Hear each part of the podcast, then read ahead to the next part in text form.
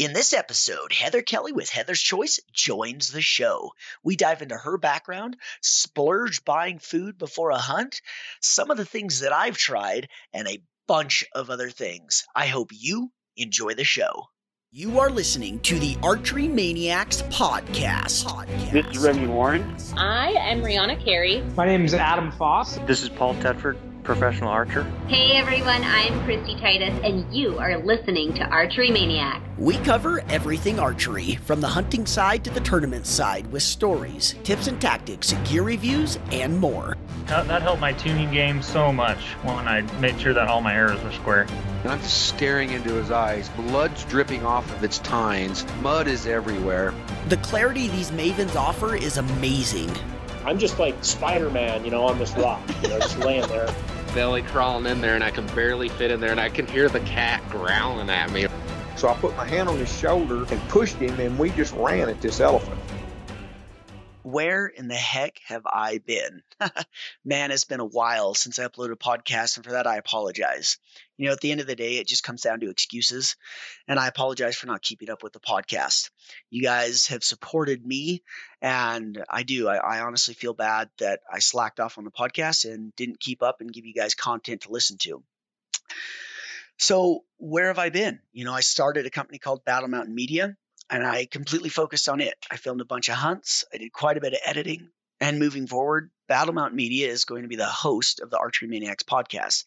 I am also planning on starting a Battle Mountain Media podcast, and it's going to cover things that Archery Maniacs doesn't, because obviously Archery Maniacs focuses on archery. Uh, some of you may have noticed that Battle Mountain Media took over Archery Maniacs YouTube, as well as Archery Maniacs Instagram it's my plan to have weekly videos coming out on the Battle Mountain Media YouTube channel that will consist of hunting videos, how to videos, gear reviews, lessons learned, and videos all along those lines. As for the podcast, I have quite a few scheduled for ATA as well as Western Hunt Expo. So I'm really looking forward to those and getting you guys some awesome content. Once again, I really appreciate your support and I really welcome honest feedback. I hope that the videos as well as the podcast help you guys out. Don't be afraid to head on over to our YouTube channel, check it out, and subscribe. Now, let's get into the show. Hey, everyone. Thank you so much for tuning into the podcast. Uh, today we have Heather Kelly with Heather's Choice, the founder, the brain behind the nutrition that is being found in more and more packs out there across the backcountry, which is which is excellent. You know, not just not just hunting, but uh, backpacking adventurers, climbers, you name it. They're starting to really lean on Heather's Choice for you know a good, solid, well balanced meal in the backcountry. That uh, doesn't happen to be some of the other, you know, freeze dried meals that we had we had come to find. named and become constipated from. So, um, so yeah, so we're going to dive into a little bit about her and her background, how she got started, me and my zero knowledge on food in my backpack, um, and my shopping sprees before I go hunting, and then we'll end it with how to find her and and how to find her awesome food that is not a Walmart shopping spree. So, mm-hmm. Heather, thank you so much for taking the time out of your day to hop on the podcast. Yeah, thanks for having me. It's funny to hear you say that it is uh it's a free for all before you leave for your hunting trips. I had a suspicion that there were a lot of people out there who always waited to the last minute to pack their food for these trips that they've spent all year planning for. well, I have I have honestly been on both sides of that and and that's what I think might might make this podcast really interesting.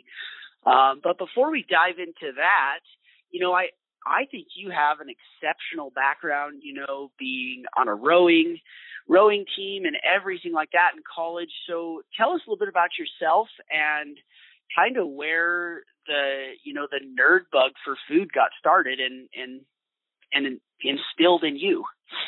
Yeah, absolutely. So I was born and raised in Bird Creek, Alaska, and I think that's a huge part of who I am because I still live in Bird Creek today in the house that I was born and raised in. And even getting to travel to the lower 48 after being here for a little while, I still am drawn back home to Alaska. And I think that has largely influenced my, my life decisions. Want to be somewhere where I can be outside and enjoying places like Alaska that are still truly wild. Uh, right. When, when I was living in Bird Creek, my mom always fed me really good food. So I distinctly remember my mom would take me to the farmer's market on Saturdays and her and I would buy, say, a 50 pound bag of shelled peas that were grown in Alaska. And then we would take them home and blanch them and save them for the winter. So I give all the credit to my mom of raising me on good food and instilling that good quality nutritional foundation in me from a very young age. And so I've carried that with me into my adulthood where I've just always known that food was really, really, really important for your long-term health. And so then when I left Alaska and went to college in Bellingham, Washington, I went from eating this super high quality, everything organic, uh, wild game, wild fish to eating in the dorms. And I don't know if you went to college or ate dorm food, but it's not good for you, right? I don't know. I mean, I I never crap so many times in a day in, in a while. to be honest with you, yeah, you're right. It is. It is. It's definitely food that's made for the masses. Is probably the best way to put it.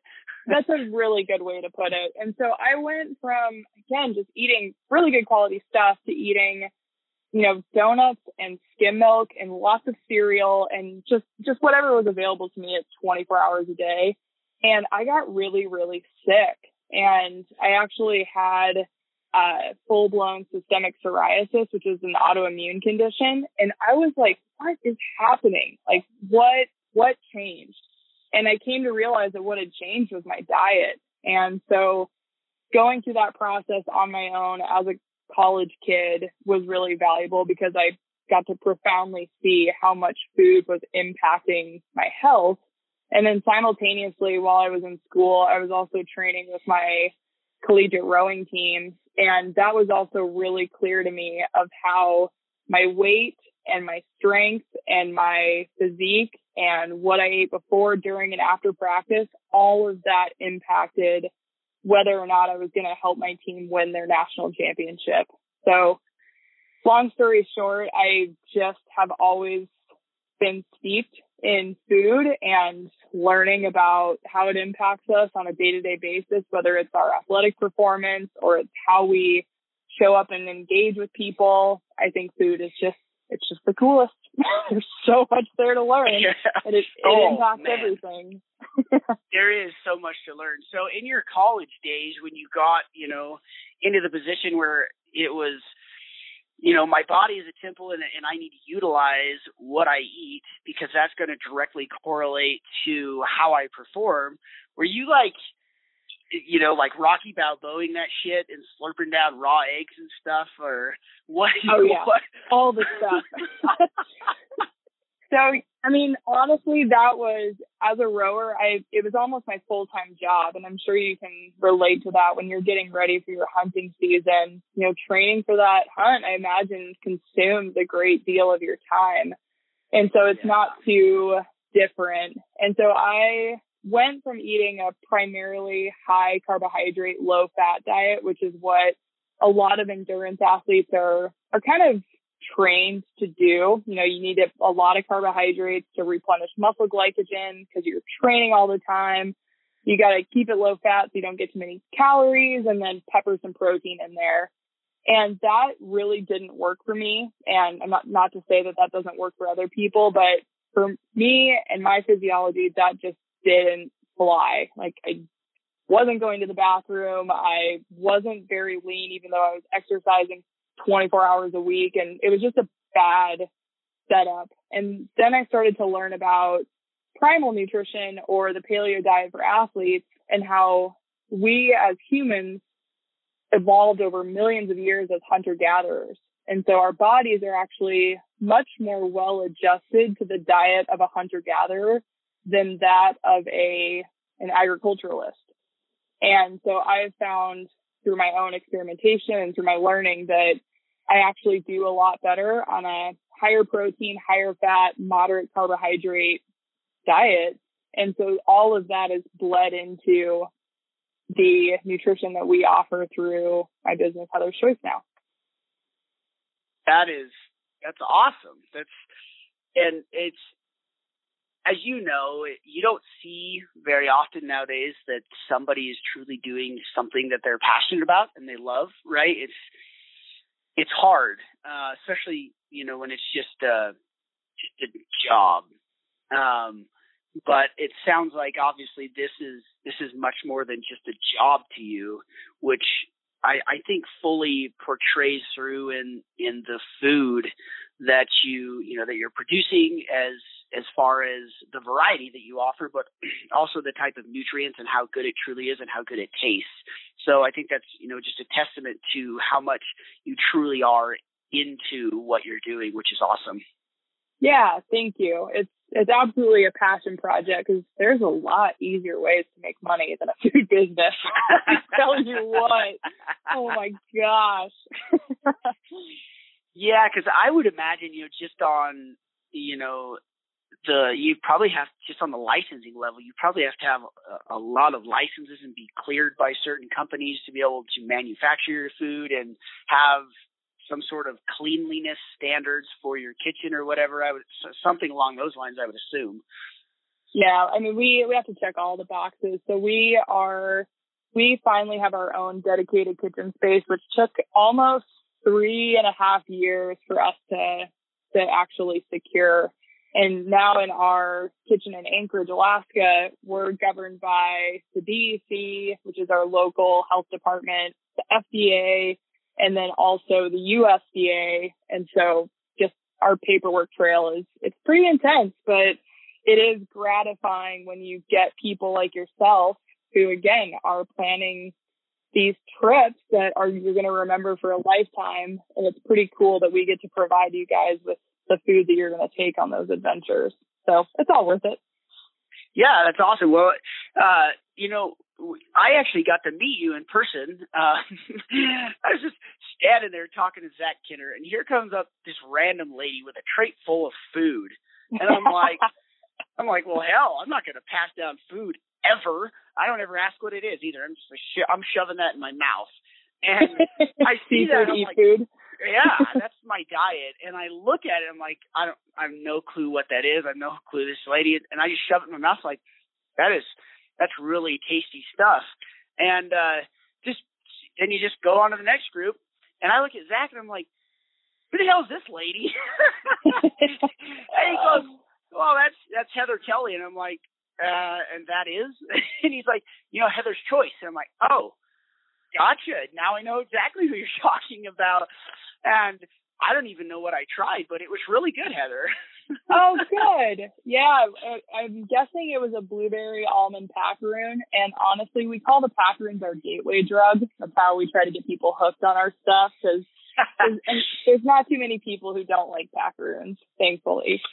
Right, right. No, it was it was really good. Um, and yeah, it, it was just kind of a funny way to meet someone. And and for those people that have never been on a po- been a podcast guest or been a podcast host, it's it's really interesting. By the time you get done talking with that person for hour to two hours, you literally feel like you could be best friends and go do karate in the garage. I mean, that's awesome. I mean, it, it seriously is like that. I mean, I just I get done and I'm like I I feel like I know that person. When when are they coming over for dinner? you know, but it, to to meet them in person, you know, uh, like you know, I was able to meet you, and at that point, obviously, I I I was talking with someone else in the middle of a conversation, and you were gone as quick as you appeared. But um, like the Packaroon fairy. yeah, yeah, exactly. You know, so at that point, you had no clue that I was even going to be bothering you with being on a podcast. But uh now here we are, you know, becoming best friends and doing karate in the garage. Yeah, it's pretty fun. I think what's cool about podcasts is that you get to be focused on one conversation for a good chunk of time. It's pretty rare that we get to, like I say, spend that amount of quality time with people and really listen and be engaged. And podcasts are pretty darn powerful. Yeah, for sure, for sure. And actually, uh, my wife grew up in Alaska, and we'll be there uh, this summer. We're taking a trip there. what part of Alaska? She grew up in Anchorage. Oh, really? Yeah. That's fun. Well, when you guys Yeah. come up, you should swing by our kitchen. We'll show you I- around. I would. I will come do a podcast in person for you. That'd be great. We will tell all about your kitchen because you know my kitchen. Uh, we have a designated kitchen area too, um, right down the hallway, and I don't think it would be cleared for cooking quality food like you are.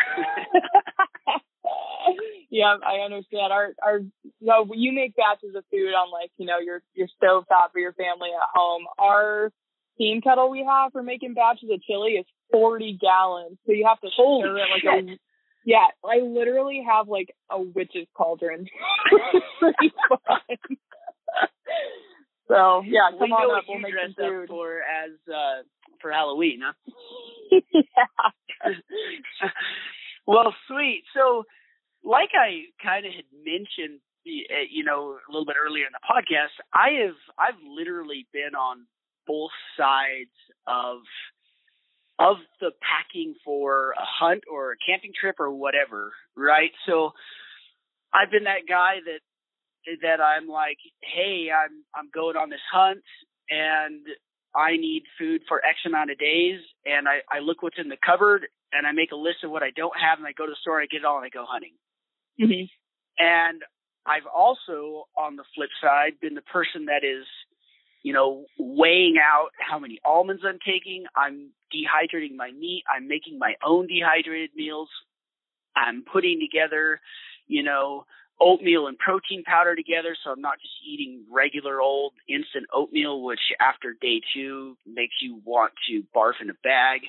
Um, well, people don't, you know, you don't realize that you're like, oh, I'm going to go lightweight. I'm just going to take oatmeal for every morning. And then after the day three, you find yourself not even eating the oatmeal. And it's like, I got to have to figure out something different, right? Yep. but so so I've been on on both sides where I really prepare. Like I even this year I've been dehydrating strawberries and blueberries and bananas. Awesome. You know, measuring out some salty stuff. So salty almonds and a very small portion of salty pretzels and pro- measuring out protein powders with chia seeds.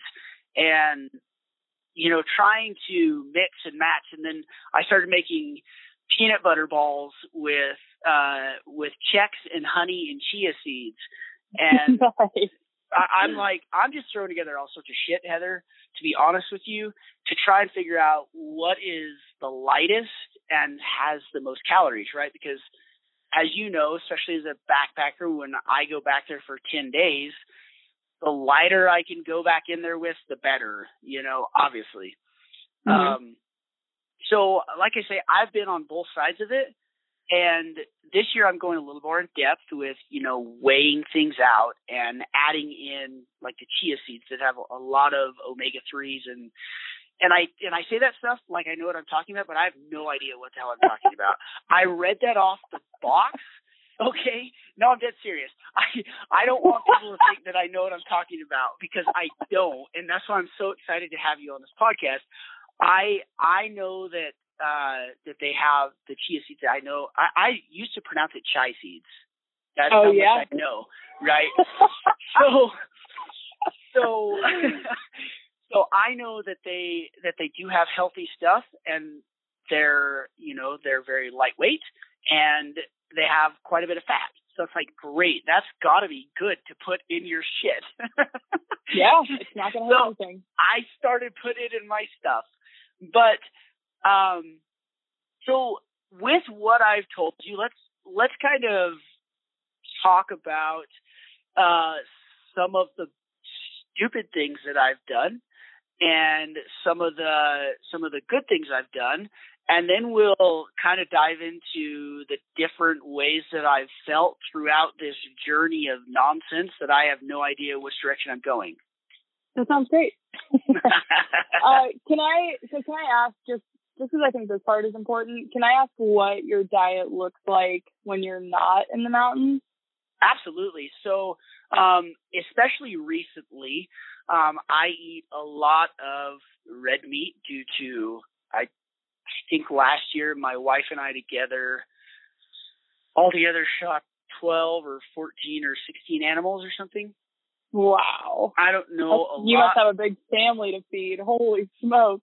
I and and I I I honestly there for a while I could eat like five or six animals by myself in a year because they're like you know I just I I eat a lot of red meat um and then I eat I've lately I have transitioned into eating a lot of veggies you know whether that be you know like iceberg salads salads uh green beans um asparagus, Brussels sprouts, that kind of stuff. Um, I have been trying to get away from eating a ton of carbs with all that. Um, Sure.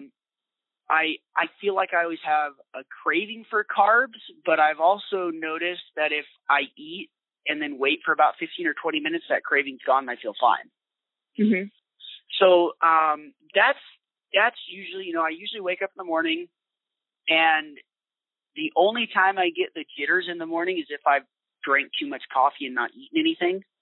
Mhm. Um, but I can literally get up in the morning and just drink water and not have to eat until 10, 11, or 12. Um, it, it just depends. You know, sometimes I can get up and I'm hungry at 8, and sometimes I get up and I'm not hungry until 10 or 11. So I kind of just eat in the mornings uh, when I get hungry. And I generally eat something like um, eggs, bacon, and sometimes a little bit of potatoes. I try not to eat tons of potatoes. Um, or I have a protein shake. Very rarely, once in a while, I'll have you know pancakes or whatever. But I usually make my own pancakes, so they end up being protein pancakes, um, like Kodiak cakes with extra protein added. Mhm. Um, and then sometimes I'll eat cereal, but very, you know, not very often do I eat cereal.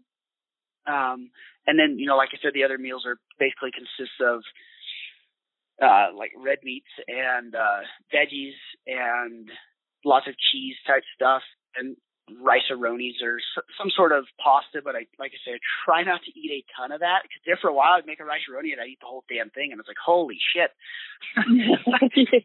This is That supposed you- to be a family serving. Like, what? That's what I wanted to know. Like when I used to do these interviews when I was doing nutrition coaching, I'd ask people like, "Oh, what do you eat?" And they're like, "Oh, you know, I eat, I eat, I eat vegetables." And I'm like, "Okay, give me like the juicy details. If you weren't talking to a nutritionist, what? and you were like having, you know, your your epic cheat day, then what would you be eating?" So Right. sometimes that's a little more telling. right. No, and I like I told you when I, I I like I literally have nothing to hide. I don't. Um and I would say probably once a week I'll have something like cookies or whatever. Um and then probably once every other week I'll have something like popcorn at night. Um but like I say, lately I have I've been doing pretty decent staying away from eating the whole box of rice-a-roni. Um, and I've and I've been doing good. I used to eat quite a bit of like frozen pizzas, which are just eh, terrible for you, but they're so easy and they taste so good. Um, but lately I've been doing pretty good. If we do have a frozen pizza, rather than eating the whole frozen pizza, I'll eat you know like one slice and then supplement with you know red meats or something other than just frozen pizza. yeah, for sure. You know, so so yeah. So what what other questions do you have? Uh, Zach, how old are you? I am 28 years young, but generally you could say I'm probably like 12. No, no, I'm kidding. I'm kidding. Yeah, I'm 28. okay. Uh, so what I have seen for a lot of the guys that I've worked with over the last few years with nutrition is that come about like 30, there's almost like a, a flip that gets sw- switched. Like at one point in your life, you maybe could have gotten away with eating frozen pizzas or the whole box of rice-a-roni and there'd be no negative impact. Does, No. does that sound about right? Heather, I am telling you, there for a while, and this is this is no shit. I would wake up in the morning, I would take two scoops of protein powder. I would eat two sandwiches at ten, two sandwiches at twelve, two sandwiches at 2, and I'd go home and I'd eat dinner and then I'd eat again before bed. And in Yep. a month and a half, I gained two pounds. Yep. I was like, I know, what in the not fuck is my problem? I'm like Yeah. in the gym just pumping weight. I'm like, oh yeah, we're gonna get ripped. Nothing happened. And then Yeah. and then not only did I get older, but I started to drink more alcohol. And not to not to the point where I was like alcoholic or anything, but I was drinking probably one or two drinks a night or every other night or every third night, you know? Sure. And so it's like, yep, that shit's got to stop because I'm looking in the mirror and, and I still, I've only gained like three pounds, but I'm looking in the mirror and I'm like, my face is getting fat and I need to do something about it. Sure. Yeah. Like, and so that's what's so interesting to me is it seems like for a lot of guys there is a period of time where you can get away with just about anything nutritionally, right? And then Right. all of a sudden something happens and you don't have the metabolism of like a 20 year old anymore. Now you're you're getting closer to 30 and your body's changing. And so I always think that that's really interesting when guys hit that transition point because it's usually kind of like a whoa, what happened? what the shit is going on? yeah, like I got to pay attention to this stuff now. And so it's nice to hear you say that you're already starting to to focus on proteins and some vegetables and being careful about carbohydrates. Because as you were talking about the nutrition that you're planning for your backcountry hunt, one of the first things that comes to mind for me is really for people to focus on their nutrition way before the hunt even happens, like all year round Right. because if you are always dosing yourself with carbohydrates, so let's say as an example, if I wake up in the morning and I have like a fruit smoothie and then a couple hours later I have a Larabar and then for lunch I have like a really big rice bowl with uh I don't know, a piece of chocolate afterward or a candy bar. And then for dinner I have pasta and wine and then I have dessert. I've probably taken in 300 grams of carbohydrates in a day. And for the majority of people, like that many grams of sugar, because the carbohydrates from potatoes and pasta all convert into sugar, just like a piece of candy.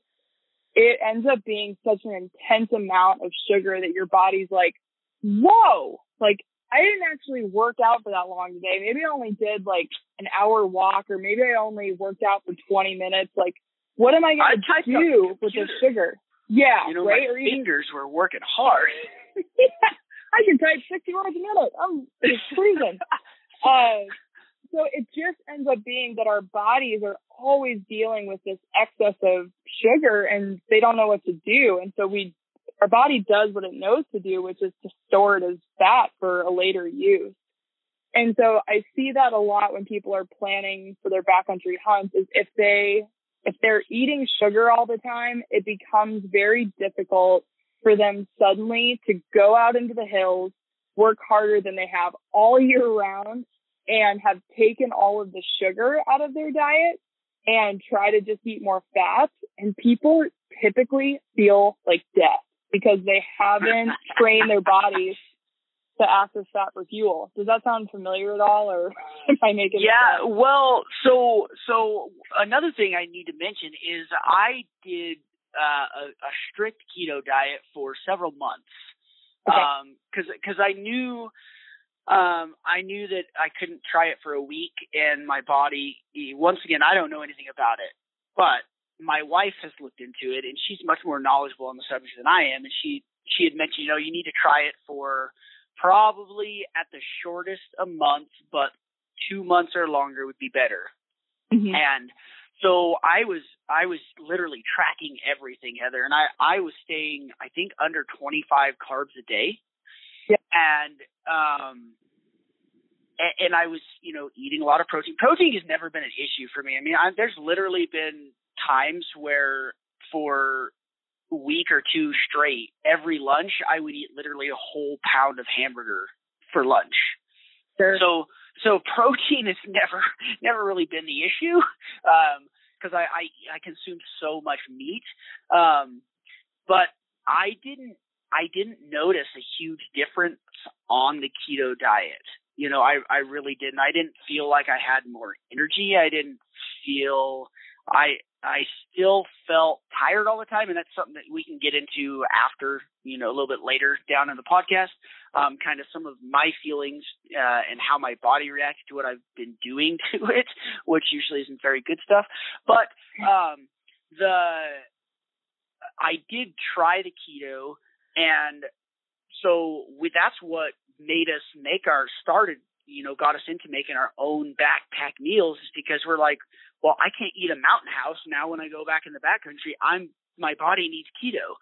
So, uh, you know, we looked up uh, heavy whipping cream and powders and cheeses and powders and uh, things like that, so that we could make our own uh, dehydrated meals that were, you know, keto friendly and higher higher in fat than you know they had, they had quite a bit of protein just because I shoved so much meat into the bag. But um, yeah, so so that that's something that I did forget to mention. That's kind of what got us on the whole making our own meals thing. Um, then I went on this hunt though, and probably a week before the hunt, like a dumb shit, I stopped eating keto, and I was like, so yeah. So then I get on this hunt, and all I have is keto in my backpack, and you want to talk about being wrecked and jittery, and my body just didn't know what to do. You know what I mean?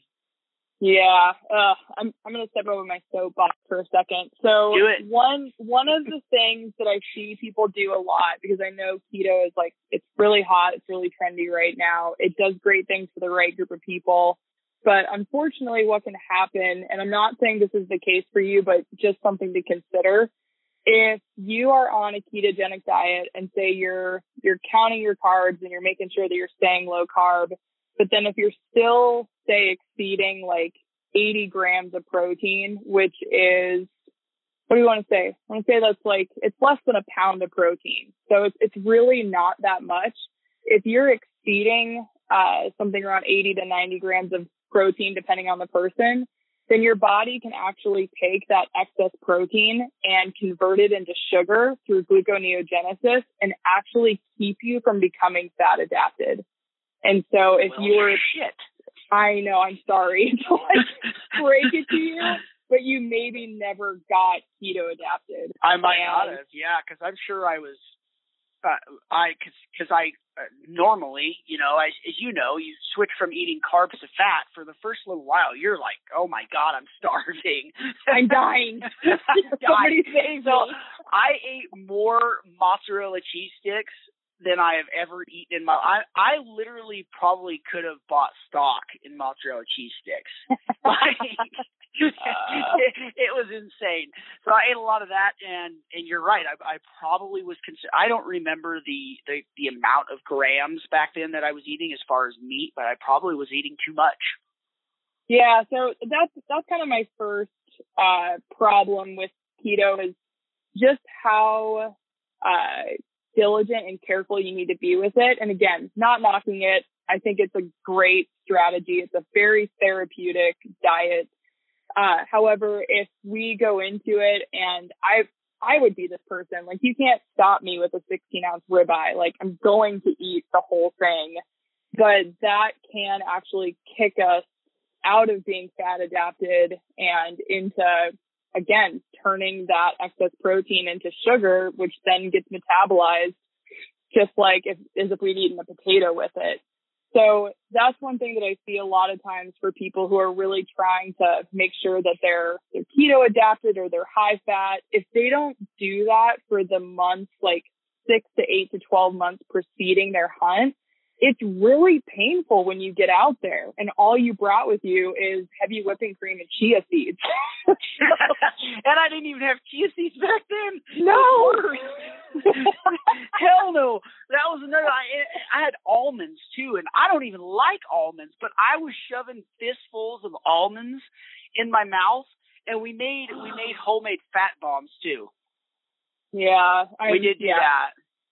So I, if if it were me, just from from my perspective as a you know old school nutrition gal, I think that someone like you or someone like me who I mean, Zach, how many how many days a week do you exercise training for archery season? Um, I try to do actual cardio um, five days a week. Uh, Okay. Varying things, you know, whether I'm walking with a pack or you know, you know, up and down hills or jogging or whatever. And then I do some sort of like uh, push-ups or pull-ups. I alternate, and I do that, you know, every other day for six days a week. Um, Okay. So let's say you're you're cooking through some sugar, whether you're like hiking up a hill or you're like doing sets of 10 pull-ups or 20 or whatever, like it doesn't matter. You're you're physically active. And so when we're doing those activities, we can, depending on the intensity, be burning carbohydrates, be burning sugar and just a little bit of glucose. And so that doesn't mean that you need to take in 300 grams or 400 or 500 or 600 grams of carbohydrates a day like many Americans do with the standard American diet. But it means that you can I just need that cookie. yeah, totally. That's got like 50 grams of sugar at minimum. So Right. I I think that there is a balance where we can say be between let's just put it on like a broad number. Let's say I weigh 150 pounds. If I had 150 grams of carbohydrates a day as a physically active individual, I'm probably going to be still pretty good at burning fat for fuel because I probably stop eating dinner by eight o'clock and don't eat again until eight or 10. So I go 12 to 14 hours a day without eating food and I survive. And then I'm not eating so many carbohydrates that my body becomes completely dependent on sugar, but I am eating enough carbohydrates that I can eat some fruit, I can eat some vegetables, I can have a grain here or there, and I can actually replenish some of the muscle glycogen that I burn during my hard, intense workouts that I need to be doing in preparation for hunting season. So I, I just obviously have some very strong opinions about the big push for keto. And I think it's so extreme for the most people that they can't adhere to it over the long haul and then they fail and then they say this stuff doesn't work or "Hey, Right. this stuff doesn't work for me for a lifetime. So I, I just think that there is a, a middle ground between being like careless with your nutrition and being keto. There's, there's a lot between those two ends of the spectrum. Yeah, for sure. And and I I would agree with you. I had uh I I had Ryan, the founder of Warrior Fuel on the podcast. Mhm. Um and he and I were talking about the same thing. He's like, you know, he's like I don't I don't really believe in a full on keto diet. He's like I don't believe that's what's the best for you. You know, and, and he and he started talking and once again I am not a nutritionist and I could not yeah. I could not tell back to you what Ryan said um, to save my life. So when the new podcast launched, you guys will have to go check that out because he he made some very good points that would I I feel would be very hard to argue. But he he was talking about the same thing. He's like, you know, I try to do like a low carb, and he's like, I I try to stay under say a hundred grams of carbs, and then and then have higher fat and high you know higher protein or whatever whatever for him. You know, he he's obviously very into it, knows his body extremely well. So that that's that's like 99% of the battle. I would assume is actually knowing your body, knowing what your body needs to burn the fat and burn the carbs and stay, you know, have energy to do things is you, you got to learn that. Yeah. And once you, once you kind of get curious and let's say you use something like a, a MyFitnessPal or some sort of food tracker, even if you didn't change anything with your diet, you just got in there and said, okay, today I had four eggs, a box of rice-a-roni, and, you know, like a frozen pizza. Just like, just put it in there and you might see like, oh, you know what? I only had a thousand calories today. No wonder I feel like shit and like I don't have any energy. Or you might put it in there and be like, dude, did you know that there's 2,000 calories in a frozen pizza? Like, I probably don't need to eat the whole thing for dinner. Right. So but if you that, don't have that awareness, then you don't know and you can't do better. So exactly, exactly. Yeah, you you can't you can't change what you don't track.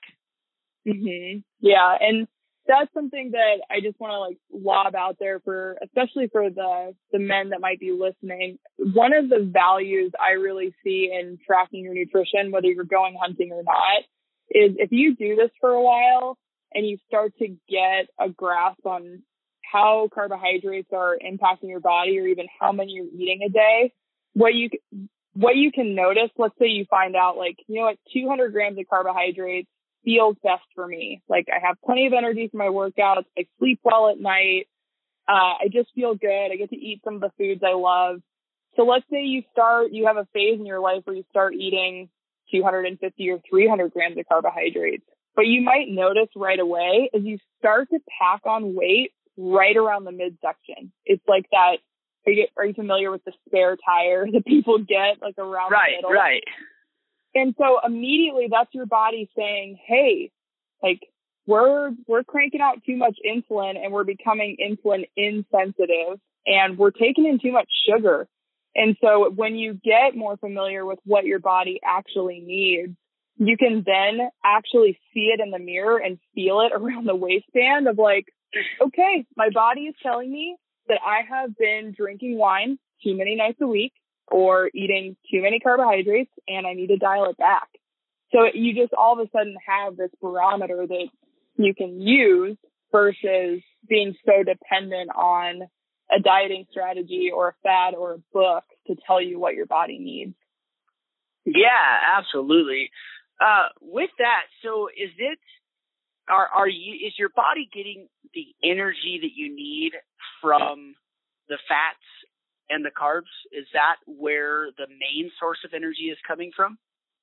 Yeah, so our body actually stores thousands of calories worth of fat, which is probably not surprising, but even a really slender individual will have in- intramuscular fat and they will have some source of body fat because that shit's going to keep us alive in the event that Right. we go into starvation mode. So ideally your body should not be using protein for fuel. Protein is, it's more of a building block. And so we need it in our diet on a daily basis to maintain the muscular structure that we have, or we need more of it if we're trying to gain new lean muscle mass. But ideally our bodies should be flexible enough that they can either use the sugar that we just ate from a strawberry or pasta or a grain, whatever. We should be able to utilize that for fuel. And then we should also be able to tap into stored body fat or the fat that we just had in a meal for energy as well. So that's kind of, in my opinion, the ideal setup is that we basically have two fuel tanks instead of just being dependent on fat or just being dependent on sugar. Gotcha. That's cool. That and that makes sense because that's that's kind of uh as I've told you, you know, this this year I've already I've already started measuring I God, measuring all sorts of shit.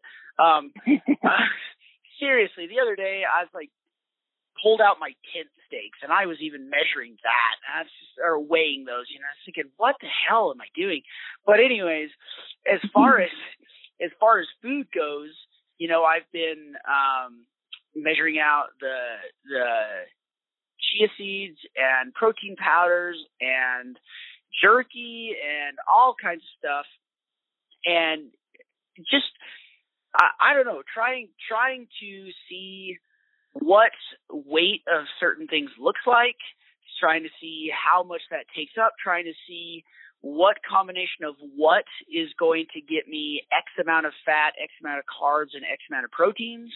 Mhm. And without knowing a damn thing, I I am trying to shoot for, um, especially in the backcountry, higher fat, um, moderately high carbs, and higher proteins. Is that smart or is that stupid of me? Yeah, I so I think that it, I'm sure it's all like well intentioned and you're doing a great job. I- What oh I find no, you, you're not too far off. So I think that for people who are planning these backcountry hunts, it there's the the tendency to want to try to pack, say something like 5,000 calories a day. But honestly, to go from eating, say, 2,000 calories on your normal standard everyday diet to not only like shoving 5,000 calories in your face every day, but then also digesting and assimilating that much, it's Right. really a lot of food. And that's part of the reason people don't feel very good while they're out there. They're just trying to force calories when Gotcha. we sometimes I just guess- need to admit, like, sorry, I'm going to be in a deficit for this week and I'll be okay because I have stored body fat to shed. Right, right. And and I guess I should I should have I should have mentioned I'm also trying to shoot for like 2500 to 3000 calories um, Okay. a day uh because I've because as we mentioned there for a while I could I could literally at home working or whatever I could literally eat 3000 4000 5000 calories a day and still be hungry right Sure. so there for a while I was literally shoving everything in my backpack because I get hangry and when I get hangry like nothing good comes from that. So I would just shove everything in my backpack because it's like, you know what, I don't want to go out there and be hungry. And I was finding myself getting back and still having food. So this year, it is my goal to be nutritionally well balanced with the food I'm consuming, um, but also be consuming all my food that I've packed for every day. So that Yeah. I'm not packing around useless weight, A, um, but you know, B, I'm not coming home with all this all this shit that I either got tired of eating or yeah, it is. You get out there and you start not eating something before you know it, you have four bags left of this one thing. You're like, son of a bitch, that's all I got left now. right, exactly. and I, Yeah, just, I I don't want that to happen. And um and yeah, so I- that that's another thing that I'm trying to uh trying to plan for is is actually having the food that I actually need there to eat and not all this extra stuff that just just because my mind is telling me, well, you don't want to be hungry. You know what I mean? Yep, for sure. And so I think that all all the stuff that you're doing leading up to the trip of trying to eat more eat more high quality proteins and more vegetables, start getting more fiber, start like being careful of the the amount of carbohydrates that you're eating, all of that stuff is going to dramatically impact how you feel when you get out there because that that sense of hangriness that you get really is it's your body basically saying like hey, you jerk, I haven't had sugar in the last two or three hours and I need you to dose me again. Like it's, it's almost as if you're, I don't know if you have kids or not, but if you have children Yeah, and yeah. you give them, oh. you give them candy and then they turn into little monsters and you're like, what the hell just happened? Like your body is literally doing the same thing. So if you can get better at accessing body fat for fuel by following a moderate carbohydrate diet, not necessarily going keto, but just getting more fat adapted, it will serve you well when you're out in the field. Gotcha. So, uh, you know, I am, I'm so ignorant, honestly, to uh, nutrition and everything like that. I don't, I honestly don't even know how I'm supposed to know what kind of protein I should be looking at, um, what kind of fat intake I should be looking at, what kind of carbs. Um, Do you want to do that together? I can help. I, I, I, I don't. I guess Heather, I think you could help with a lot of things. Like, how do you have several weeks? Um, no, I'm kidding. I'm kidding. Not several weeks. Um, but but here, you know, seriously. So, uh, and and I I want to say that because I know that all the people, very few people that I go with, know that stuff Sure. very very few i'm i'm organized and consuming much better nutrition than they are so i'm once again like i told you i have no problem being honest so um i would i would love to go through that stuff and figure that stuff out absolutely but um Look, we could do just some like really quick and dirty math if you think, just so people get like any sort of grasp on how they would calculate this for themselves Cool. versus saying like I've either got to be I've got to be high calorie or high fat or both. We can just do some quick and dirty math to give you at least a starting point. Wicked, yeah, because like like I say, I would assume that, um, and and I hate to assume something like that, but judging by when you go and meet somebody at a camp and they have donuts and all sorts of other sh- like literal shit food, I'm like, probably there's a lot of people out here that don't have any idea how to even know what they should be consuming, especially under high stress, high output circumstances. hmm And that's that's why I'm such an advocate of like this stuff has to start at home. You can't plan your nutrition for a hunt the day before you leave. it's not gonna go super well. Uh, so then Yeah. Zach already asked how old you are, and I'm gonna ask you how much you weigh. I weigh, uh, I think 158 or 159 pounds. Okay, we'll call it 160 just as an easy Let's number. do it. That's all right. So if, it just makes me, I'm just gonna have to run harder tonight. so if you're 160 pounds, do you have any idea, any consideration of what your body fat percentage would be? Um, I I'm really lean.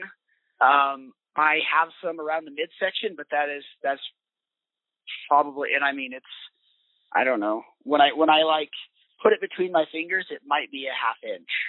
Okay, so let's let's just like May- for- maybe 22. I don't. I I have no clue, Heather. Maybe 50. Let's. I don't care. I'm gonna so let's pick like an easy number. Let's say that as like a, a lean active male, you're 10% body fat. Just as Holy my best shit! guess. You're thinking I am looking sexy. Okay. I'm I giving you the benefit of the doubt here. I am cool with that. I'm sure my wife would think you're nuts, but uh, sure, I I will go with that. yeah, you can go go home and tell her like, did you know I'm only 10% body fat? Oh, she's sitting in the next room. She's probably Okay, so- say this. let's let's just play fun numbers. Let's say you're 160 pounds and 10% body fat. So if you were that weight, that would mean you'd have 16 pounds of fat mass, which means you have 144 pounds of lean muscle mass you need to support. Does that still make sense? Uh, yep. I I'm not sure what you did to come up with those numbers, but yeah, that makes perfect sense. Okay, so if you have 144 pounds of lean muscle mass, when you are out in the backcountry, I, I'm gonna guess it's safe to assume you do not want to lose any of your muscle mass, right? You No, don't want to lose like you want to like maintain as best you can. My muscle mass, absolutely. I would love to like trim down and actually get to this ten percent that you speak of. okay, so one of the the first number I want you to like get drilled into your head is that for you, I would say you want to hit at a minimum of 145 grams of protein per day, whether that's at home or in the field. Okay. And so if it's a, let's take 145 and let's say that there is, there's about eight, seven or eight grams of, gosh, I haven't done this math in a while. Now I'm feeling, uh, rusty. Let's say there's seven grams of protein per ounce of meat. So if I have a 10 ounce steak, it has 70 grams of protein. So I know I'm throwing a lot of math out there at you, but I, I will follow up via email. So if if you wanted to make sure, Thanks, Heather. I'm I'm like waving my hands at an alarming rate, and I'm like, he can't see me. He probably is not recognizing my I- gestures. I'm I'm not recognizing your gestures, but um, and and I hate people that brag. I really do. It it pisses me off, but I do have a mathematics degree, so so far I follow. Oh, good. Okay, so perfect. Thank you. So then you can do that quick and easy math then and say if I need 145 grams of protein a day, just to round up to 144, then I need I need 20 ounces of red meat or chicken or whatever in my diet on a daily basis. Yeah. Which we already figured out like you do that already. So even if you had three square meals a day, that would be nearly seven ounce portions of protein at every meal. So breakfast, lunch, and dinner. But as you so know, can you, you probably count? Can you count eggs with that? Or Yep. does it have to be red meat? Okay. Nope.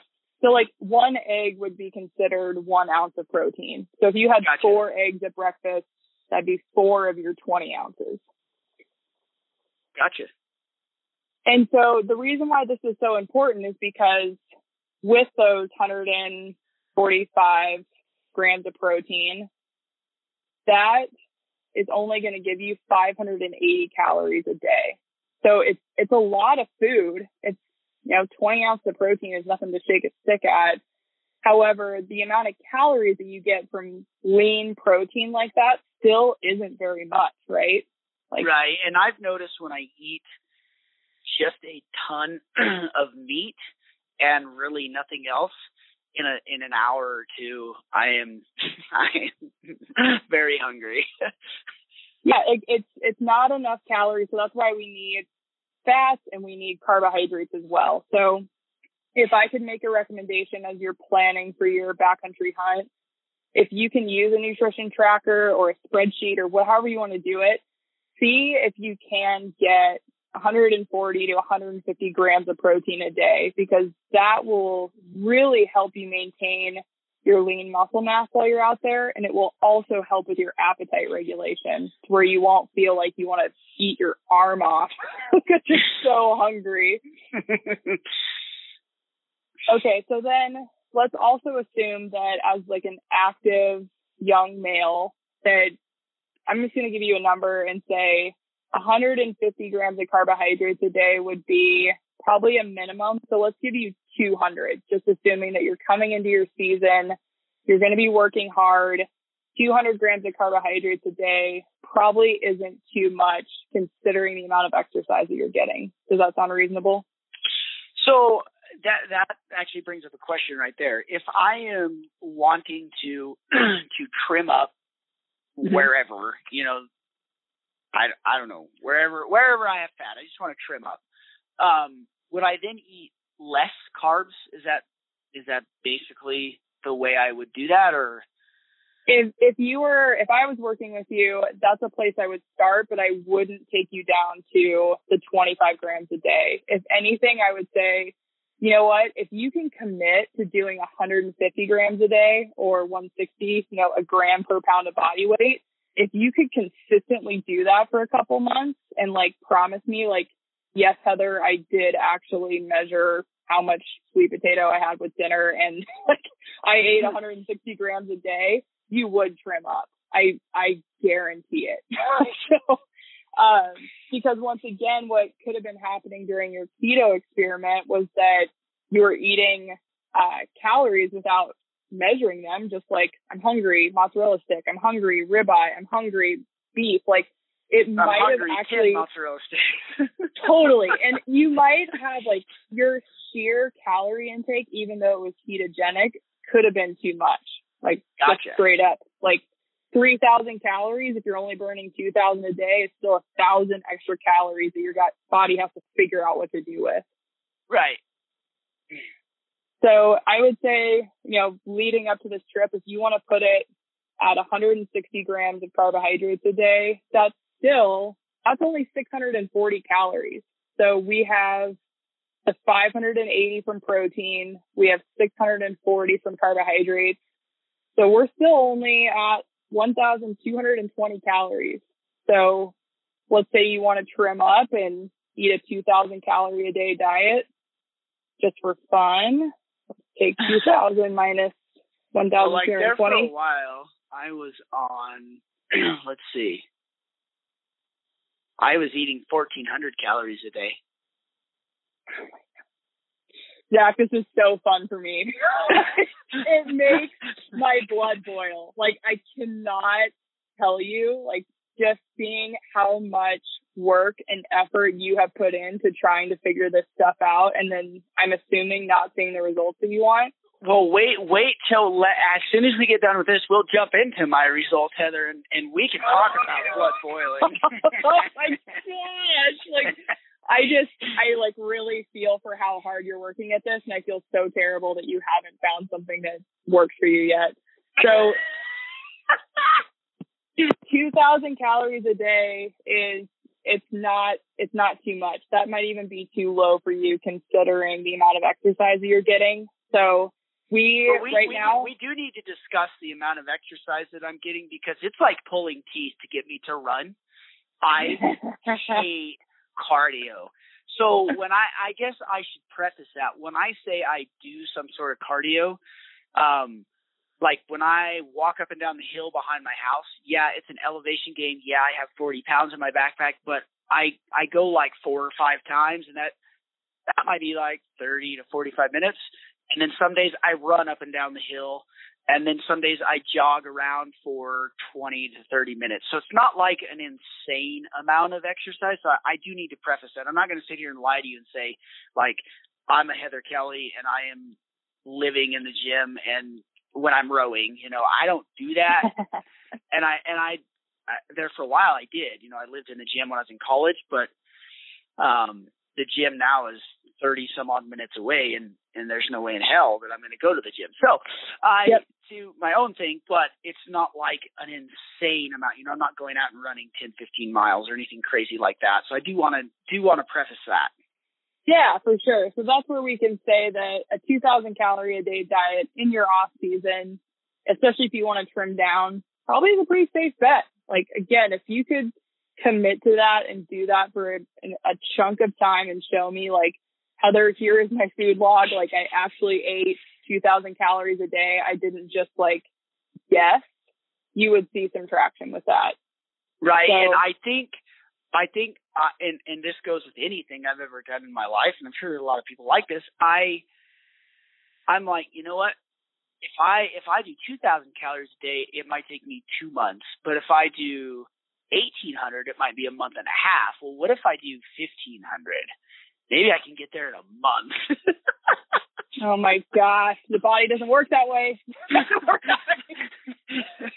but I mean, that's I was in that spot when I was a college athlete. It was like, okay, well, I need to drop 10 pounds in order to have a better weighted erg score. I'm going to knock myself down to a thousand calories a day and get there faster. But the problem with that is then our body says, holy cow, I'm dying. Like this person is trying to kill me. They're trying to starve me to death. So what should I do? I should hold on to body fat like it's my job and I should let go of lean muscle mass as fast as possible because that's just expensive calorie wise. gotcha. So that's, that's why we have to make sure that we're giving our muscles what they need and we're also not putting ourselves into this starvation mode, which is counterproductive to our goals. Gotcha. So- oh, another terrible thing that I do, and and I don't, well, I'm a super positive person, I really am. But a very terrible thing that I do is I don't drink near enough water, and I know that I don't. I mean, there's days when I literally drink one glass of water, Heather. dude, we're gonna have to do this again. You're, you're Eh. gonna, we're gonna have to like talk weekly and get you on track so that you have like the best hunting season of your life. Because Well, imagine how good you could feel. that sounds excellent.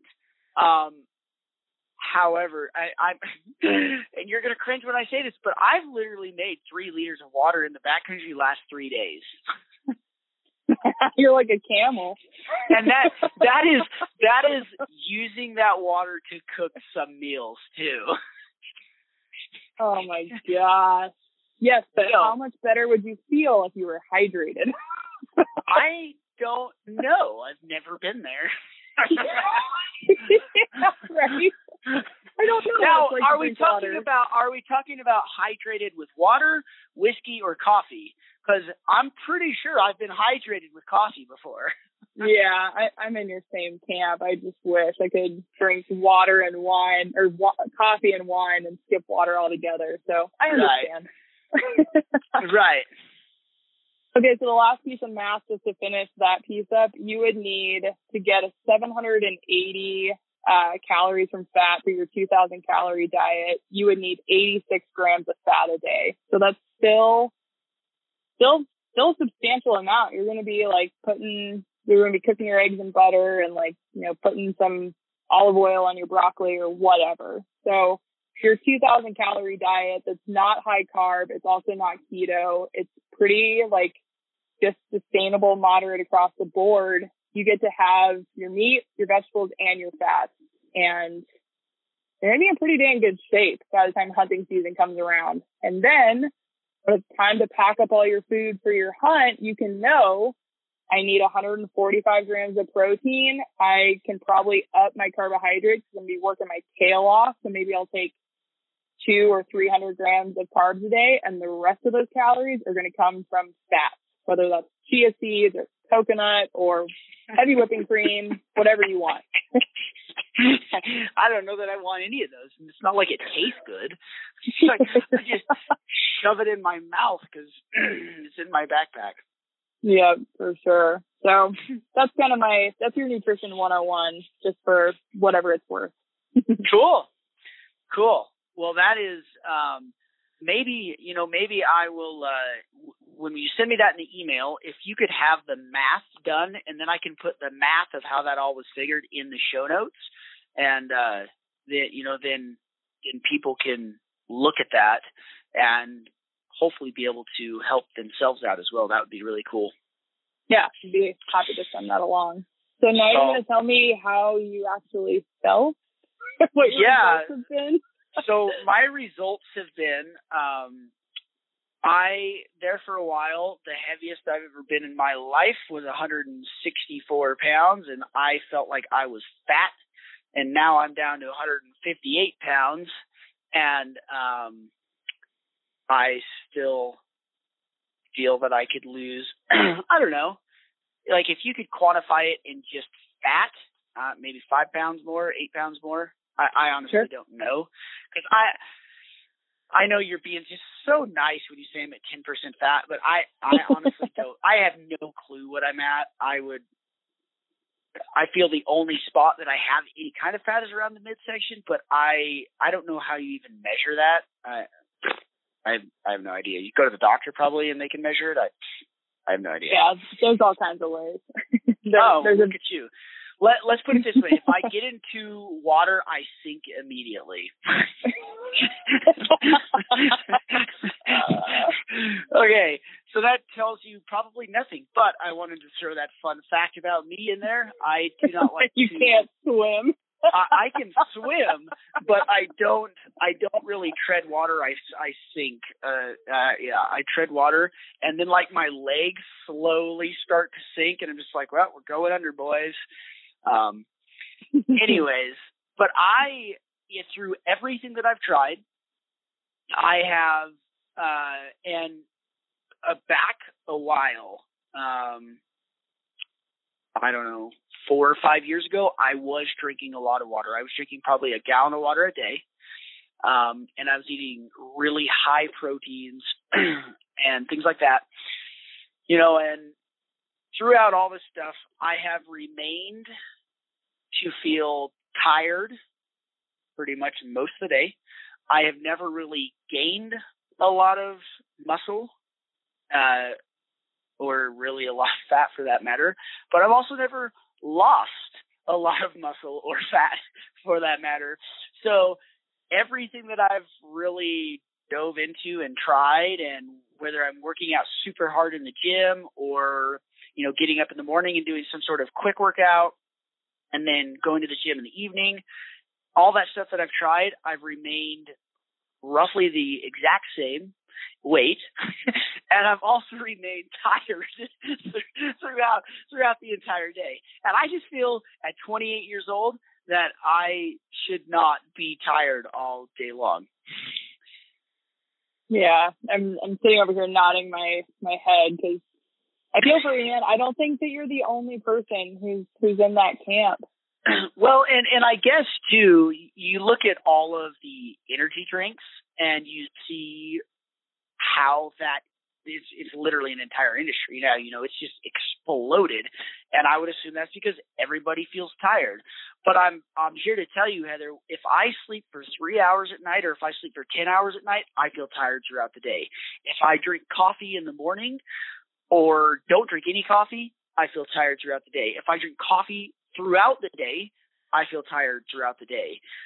You know, I if I drink a lot of water, I feel tired throughout the day. So I I don't know. I out of the stuff that I've tried, I haven't gained weight, I haven't lost weight, I haven't gained muscle loss. I've toned up, you know, to where to where you might be able to see my my six pack if I if I really get the right lighting and kind of paint some nice stripes. no, I'm kidding. You're getting that Instagram pic. oh yeah, yeah. I just like uh flex it, and I I just get the the I just you know work on the cell phone angle and everything like that. Then I mm-hmm. might have a six pack. Um, but no, in all seriousness, you know I've trimmed up, but I've never like gained muscle mass and kept it. Um, but I've never like lost the muscle mass either, and I've never I've never really really trimmed up and lost a bunch of fat to where you know I you could really see say a good six pack. I mean, yeah, you could you could always kind of see it, but never like completely trimmed up where it's like I, I don't even know, like a swimsuit model or whatever the hell you want to call it. I don't even know.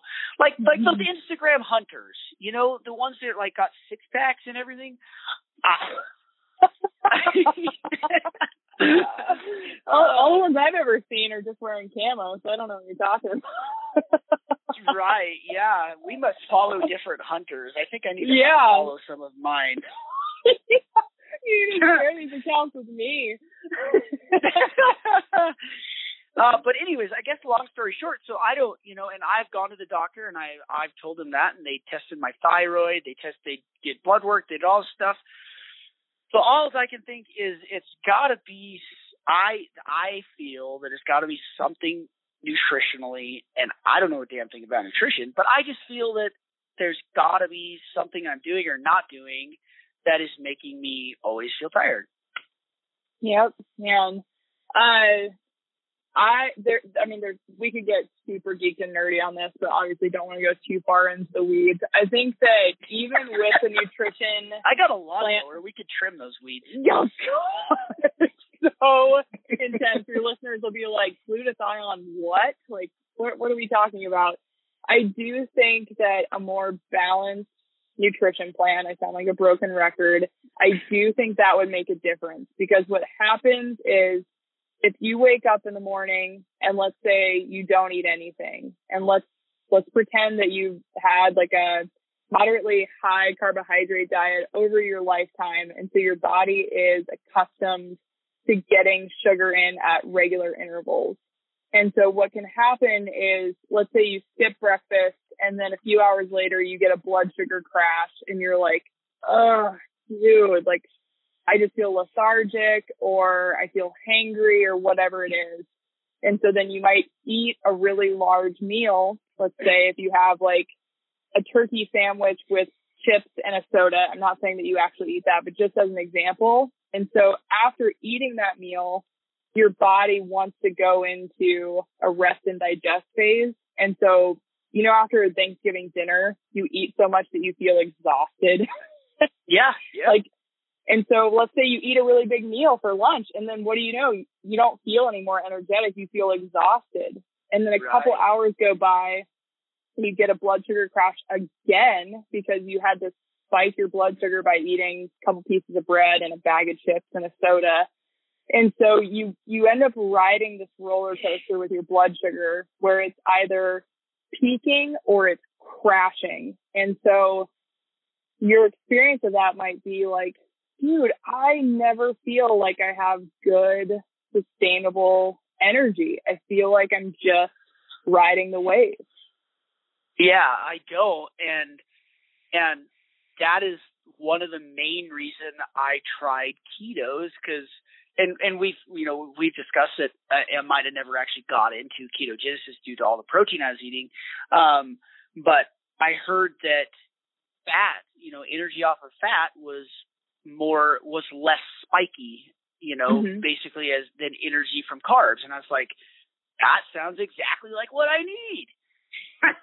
yeah, I mean, and, and then after super like well intentioned.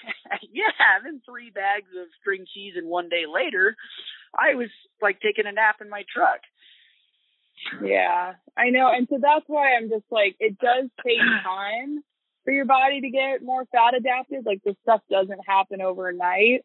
But without going keto even, even if you can just manage your blood sugar levels better, uh, like that will make a difference. But I think the stuff that you said earlier about eating more red meat, getting some green vegetables in, all, without even looking at carbs and proteins and fats as your macronutrients, there's also a lot going on at the micronutrient level.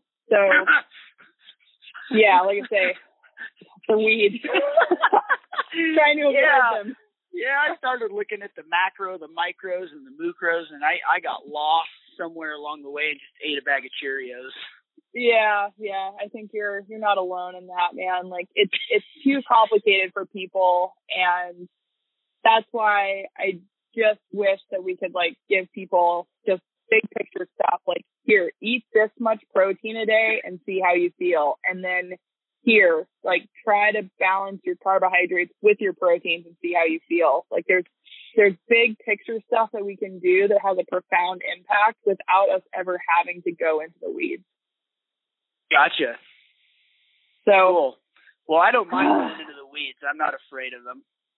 Well, so I would maybe say maybe on can, an, on another podcast is I guess is what I was gonna. I should have said that before. I just blurted that out on another podcast.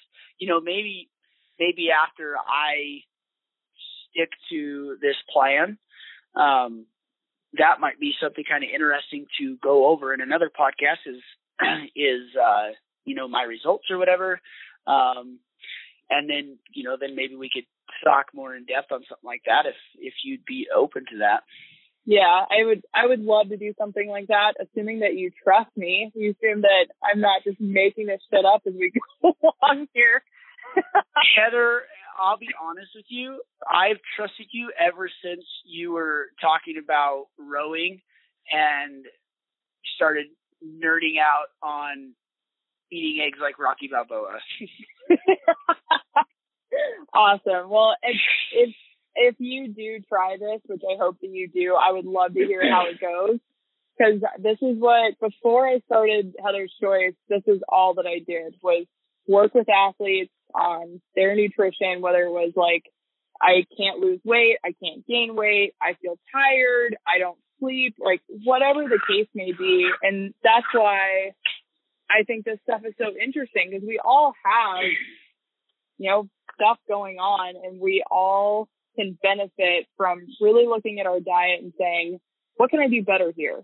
Like, is there something I can tweak that's going to give me more energy, that's going to make me more productive? Or am I trying to gain muscle and I'm not seeing results? Like, do I need to tweak my training or do I need to eat more protein? There's, there's so many levers we can pull with this stuff and it's so powerful. And I would be so elated for you to find something that actually got you the results you wanted.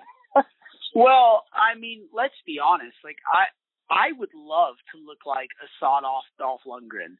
Okay. I mean, I'm only like five six, so I'm never going to look like Dolph. That dude is a giant.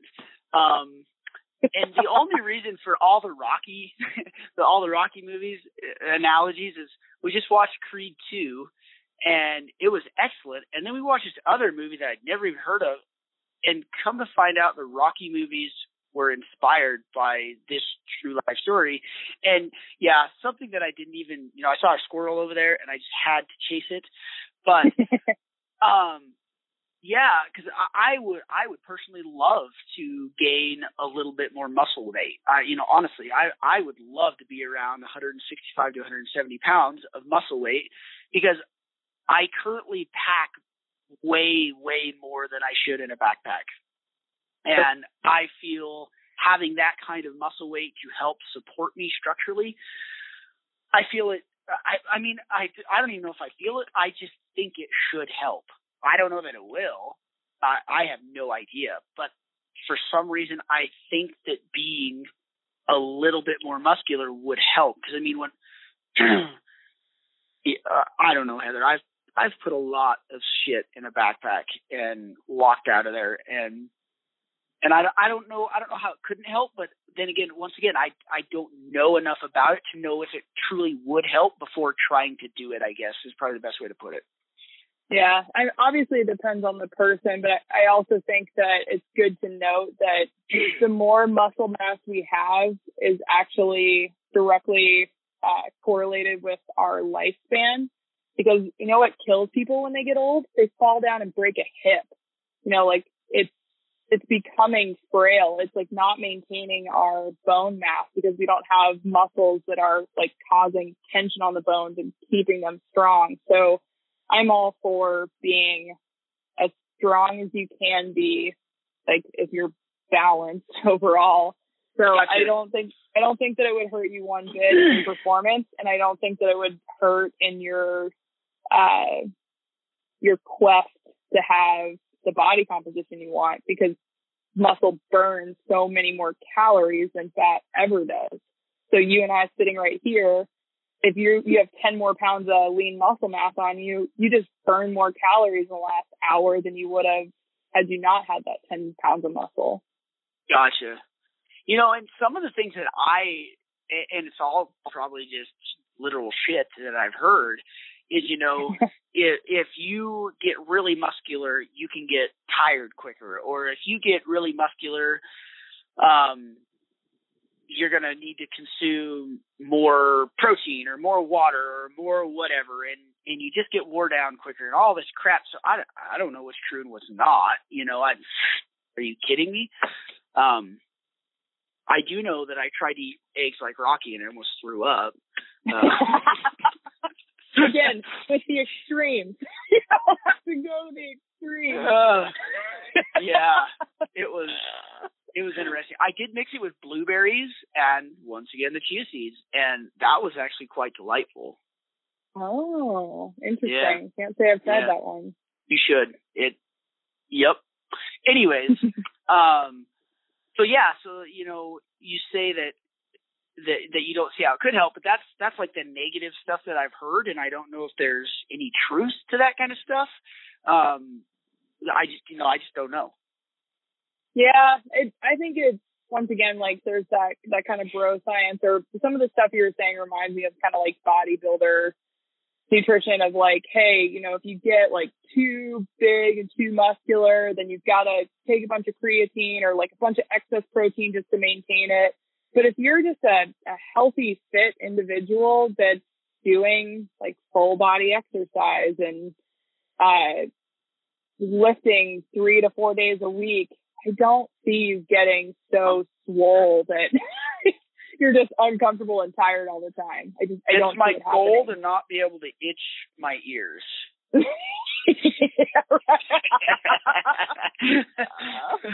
I'm not your girl. I can't help you. Right, right. so funny. Uh, you didn't know that I was going to make you laugh this much, did you? Nope, I had no idea. Yeah. I know what I was in for. I hope this is like at in the at all helpful in like a smidge of a way. You know, I think I I really do feel that going through my specific scenario, because um, I would assume, like we've talked, that there's a lot of people out there that feel stuck, a lot of people out there that feel tired all the time, and um, you know, we discussed a lot about uh, how to mitigate that. We also talked about how to figure out, you know, your proteins, your carbs, and your fat per day, and uh, that's that's like half the battle because I think that seems so overwhelming for people that they're just like, to hell with it. I'm just going to eat whatever I want, you know. Even even using the apps sometimes, I will literally, and this is no shit, I will literally look over and I'll be like, what do I want for lunch?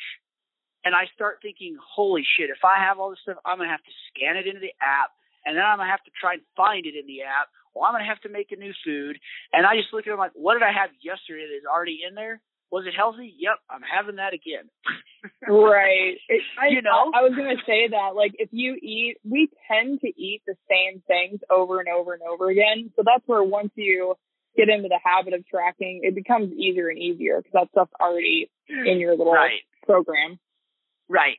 Right but no, I, I think we've covered I think we've covered quite a bit of good stuff.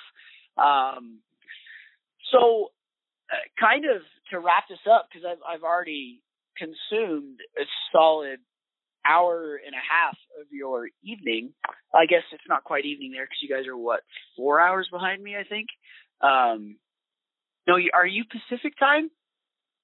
Uh, I'm in Pacific time right now because I'm in Oregon, but we have we have our own time zone way up there in Alaska. yeah, that's what I was thinking. Uh, yeah, four hours behind in Alaska. So that's I I did I yeah, and then it dawned on me you said Pacific time. So um so kind of to end this up, you know, why don't we just go over a few of maybe the more generic or most common questions that you get, whether it be via Instagram or people actually reach out to Heather's Choice of Business and try and get a hold of you.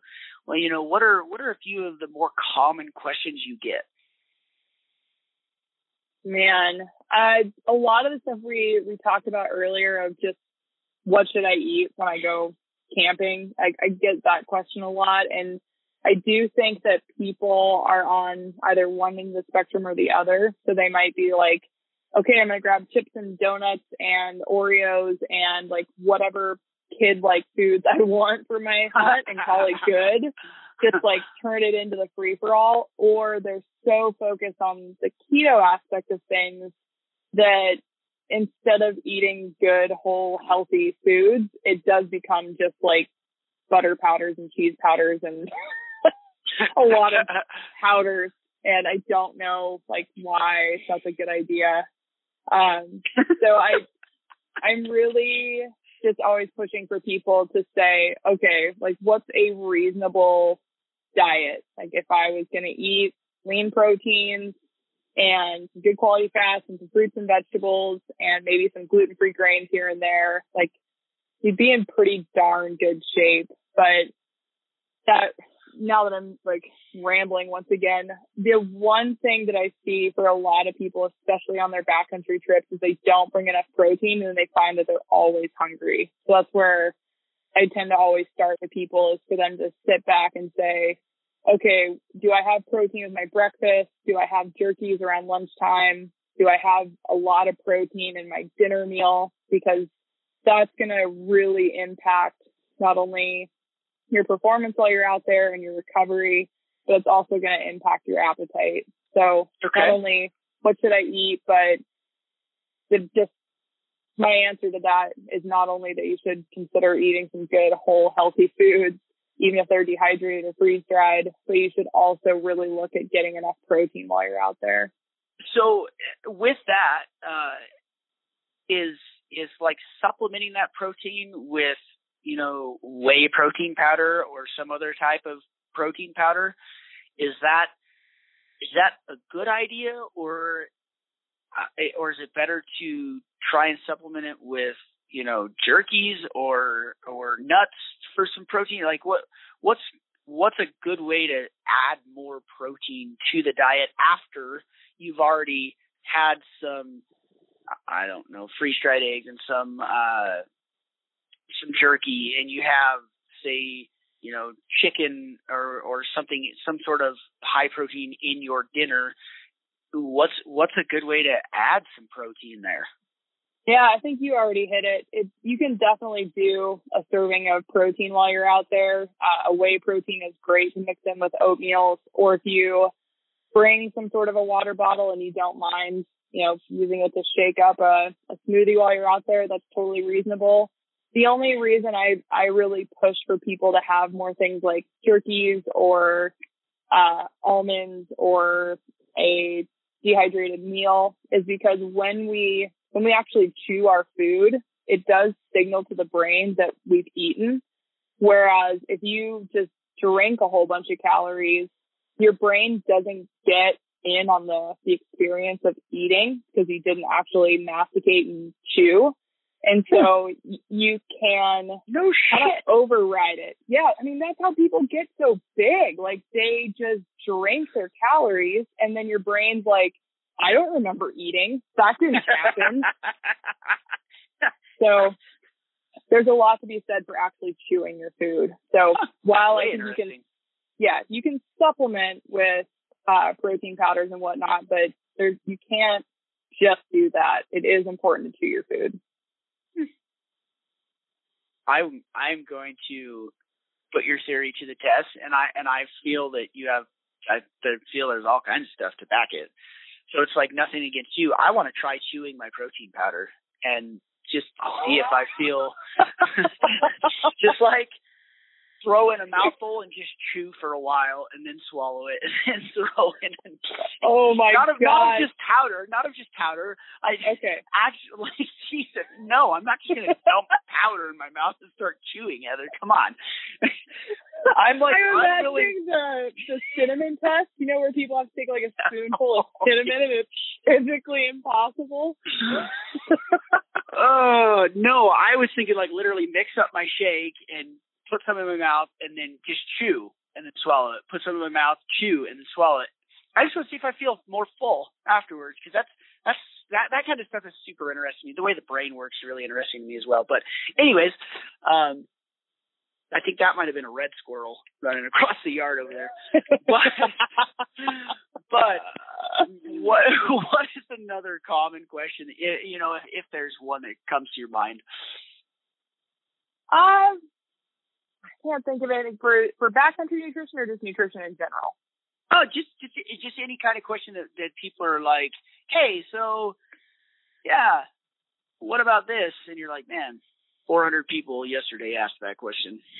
Oh my gosh. um, I do think that a lot of people ask about supplementation and I personally use supplements. I think they're great. Like we have really good friends who work over at Wilderness Athlete and nothing against them. I just feel really strongly about people first getting a handle on their whole foods nutrition before they start dropping in supplements because we tend to use supplements like a band-aid.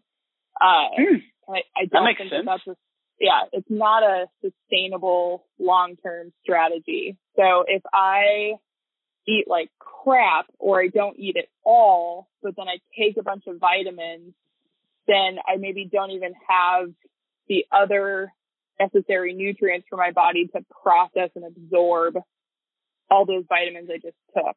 So as an example, if you take vitamin D, but you don't have it with a carrier fat and with vitamin K2, your body maybe doesn't even assimilate and absorb that vitamin D that you just paid good money for. So that's why, you know, people are so much better served by say eating like a whole egg with uh, the yolk coming from a pasture raised chicken because that egg is going to have all of the other necessary nutrients with it that your body needs to actually digest and assimilate those vitamins and minerals that your body needs. So I just really caution people on relying on supplements if they don't have a good whole foods nutrition plan in place. Gotcha. No, that that makes sense to me. Um, it makes it makes a lot of sense. Uh, you just like you say, just go, going out there and being like, oh, you know, I kind of like eating donuts all the time, so I'm gonna use all these supplements over here. You know, donuts Yeah. are extremely light in my backpack, and so are the supplements, so we'll be good. Yeah, Um, yeah. I don't. I'm sure you can you can get away with anything. You could get away with not eating for an entire week. So our bodies are so resilient. But if we want to do this for a lifetime, or we want to go on, you know, six, seven, eight, nine, ten trips a year, we'd be served to uh to focus on this stuff a little bit more and make it more of a lifestyle, make it a bit more sustainable, so that when you do go into the backcountry, you don't come out of there feeling like death. Instead, you come out of there feeling like, man, I could keep going. Like, how nice would it be if you felt like that? Uh, it, it, I've had a few trips where I came out feeling like death. I did, and the one I packed out like a whole elk, and it was just, yeah, it was like ninety some odd degrees. I ran out of water, and oh, I thought you said you didn't need to drink water. I, I well, I, I didn't. That's that's why I ran out. That's that's why I got in the predicament of seeing double while it was ninety five degrees. Uh, Um, yeah, it was. I got to the point where I was like rationing my water and everything, but that is that is all something that we can talk about in a later podcast. Because I I would love to dive into, you know, things like things like water, things like coffee, you know, things like uh you know, there's quite a few companies out there that offer something like a hydrate and recover type deal. Um, Mhm. You know, I, I would love to dive into that kind of stuff with you. And after I start doing, you know, the proteins and the carbs and the fats, and on my deathbed drinking more water, um, we can dive. We can dive into the weeds. You know, hell, we can even dive into the cattails. Those are thicker than most weeds. yeah, I'll have to do a little bit of homework, make sure I'm uh, saying all my, my vitamins and minerals right, pronouncing them and getting them all. It, like I said, there's so much to it that that's why I try to focus on the big picture stuff for people. Because Right, otherwise, they tend to like glaze over and they're like, Yeah. "Oh, I don't know what you're talking about anymore." Absolutely. Absolutely. Well, Heather, why don't you let people know, uh, you know, where they can find you on Instagram, website, where they can get your stuff. What are what are some of your products that you offer? Some of your big hit products. Um, I know you already said that. Uh, I think you said your packaroons are are your gateway gateway snack, and uh, Mhm. it, they were good. They were good. Yeah, thank you. So my daytime job now, full time, all day, every day, is building Heather's Choice, and we're a line of dehydrated meals and snacks for adventuring, and we make everything ourselves back in Anchorage, Alaska. And so we have a variety of products. We have our gluten-free buckwheat breakfast, which is it's like a it's like an oatmeal where you just add hot water to the bag. But the difference is that it's completely grain free. So for anybody who has intolerances to grains, which is a great brand number of people out there, uh, or if you have intolerances to dairy, then that's a really fantastic breakfast option. And then we have our coconut packaroons, which are a macaroon for your backpack. And again, they are our gateway drug. Everybody loves them and they pack about 160 calories per ounce. So as you were talking about earlier, if you're looking for high calorie stuff, that's what we're all about. And then what I really love working on is our dehydrated dinners. So we have a dark chocolate chili with grass fed bison, which is our best seller. And that is a meal that I will make at home for uh, my boyfriend Brad and I and take any leftovers and put them on the dehydrator and then take that with us into the backcountry. And that is exactly what you get in a Heather's Choice meal is a recipe that is good enough to eat at home that's also going to taste as if it's a home cooked meal. So pretty proud of that one. And then we also have a smoked sockeye salmon chowder made with Alaskan wild caught salmon.